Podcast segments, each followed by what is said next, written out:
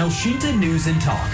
Silakan mendengar Anda yang ingin bertanya juga ya atau berkonsultasi terkait dengan keuangan atau penggunaan THR Anda. Jangan sampai THR Anda bablas setelah tiga hari diberikan atau sebelum Lebaran uh, dilaksanakan ya. Anda bisa bergabung bersama dengan kami di nomor 021 586 9000 atau pesan singkat dan WhatsApp di nomor 081 1806543.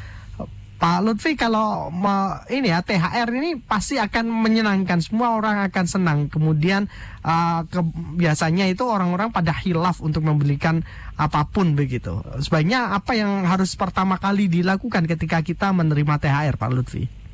Oke Mas Henry selamat siang semuanya. Selamat siang. Ya Alhamdulillah kita sampai ke kita akan sampai ke hari raya yang lebih inklusif ya karena Iya. selama beberapa tahun terakhir dua tahun terakhir terutama kita apa namanya eh, banyak pembatasan-batasan yang dilakukan.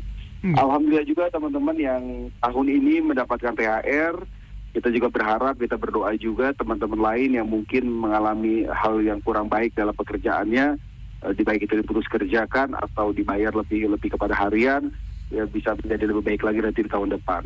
Ya pada kesempatan kali ini memang tadi pesan Mas Henry jelas ya, jadi agar Ya. tidak timbul permasalahan ke depan gitu kan keuangan ke depannya.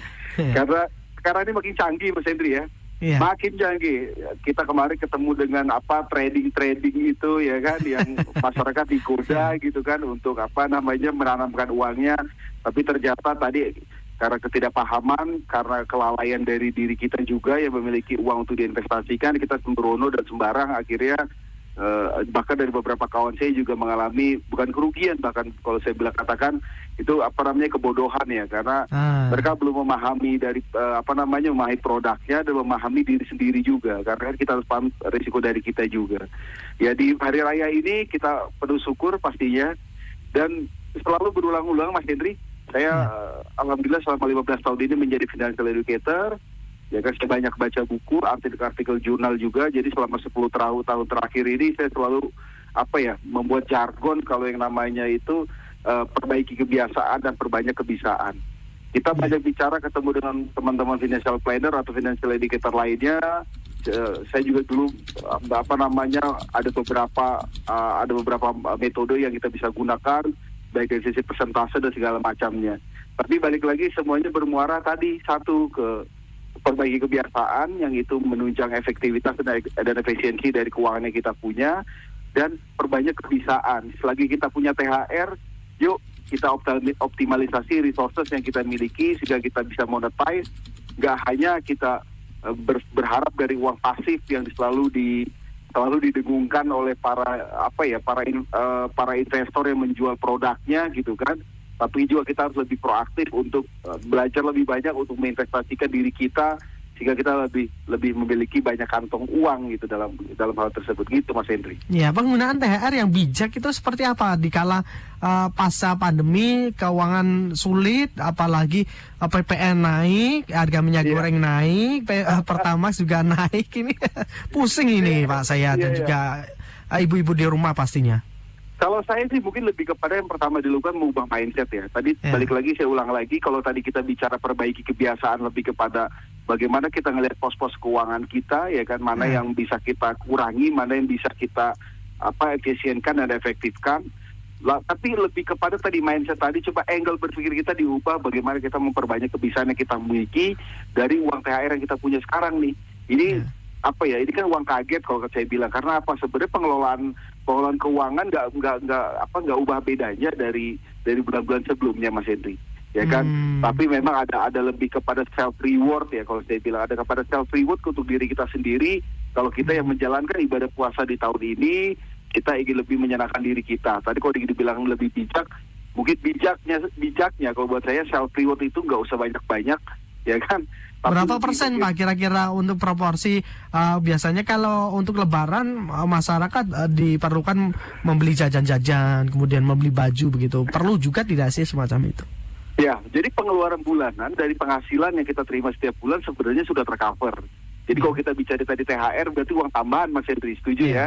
Ya. Nah kalau uang tambahan yang ingin kita gunakan, kalau menurut saya sih not more than 10% ya. Jadi nggak Hmm. lebih dari 10% yang kita gunakan.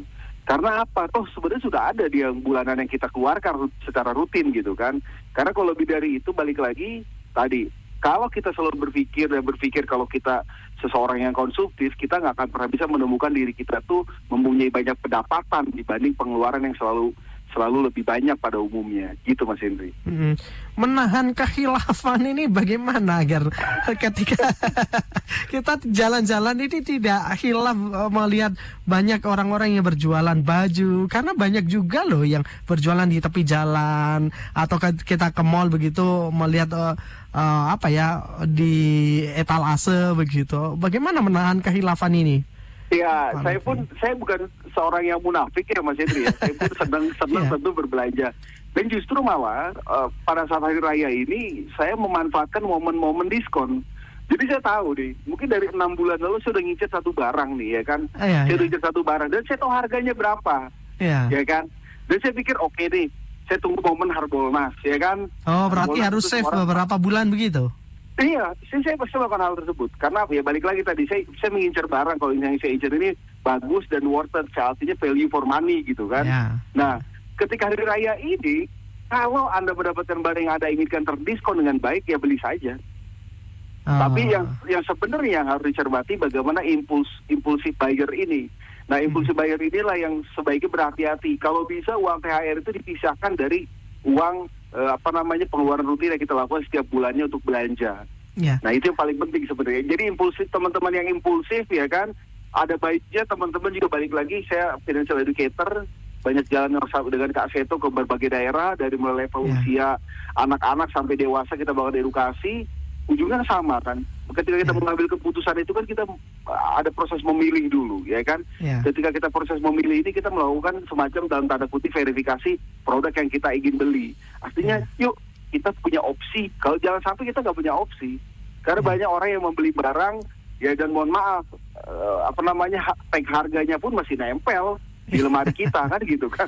Artinya apa barang itu nggak pernah terpakai sebenarnya. Iya. Gitu. Perlu tidak sih, misal kita membuat rencana keuangan tahunan, biasanya kalau bulan Ramadan, Lebaran itu kan pen- eh, keuangan atau kebutuhan kita meningkat untuk pengeluarannya Pak Lutfi. Perlu tidak kita anggarkan khusus untuk eh, bulan Ramadan dan Lebaran begitu, pos khusus begitu, setiap Iya. tahunnya. Jadi eh, saya pikir masyarakat Indonesia apa namanya eh, major eh, majority sudah cerdas ya. Artinya Hmm. yang terjadi setiap minggu, setiap bulan dan setiap tahun itu kan suatu siklus Mas Hendri. Ya, Jadi para orang tua terutama eh, yang berkeluarga, istri dan orang eh, istri dan suami pasti sudah merencanakan. Ya kan nggak hanya hari raya, tapi juga bagaimana nanti ketika anak ingin masuk sekolah, ya kan.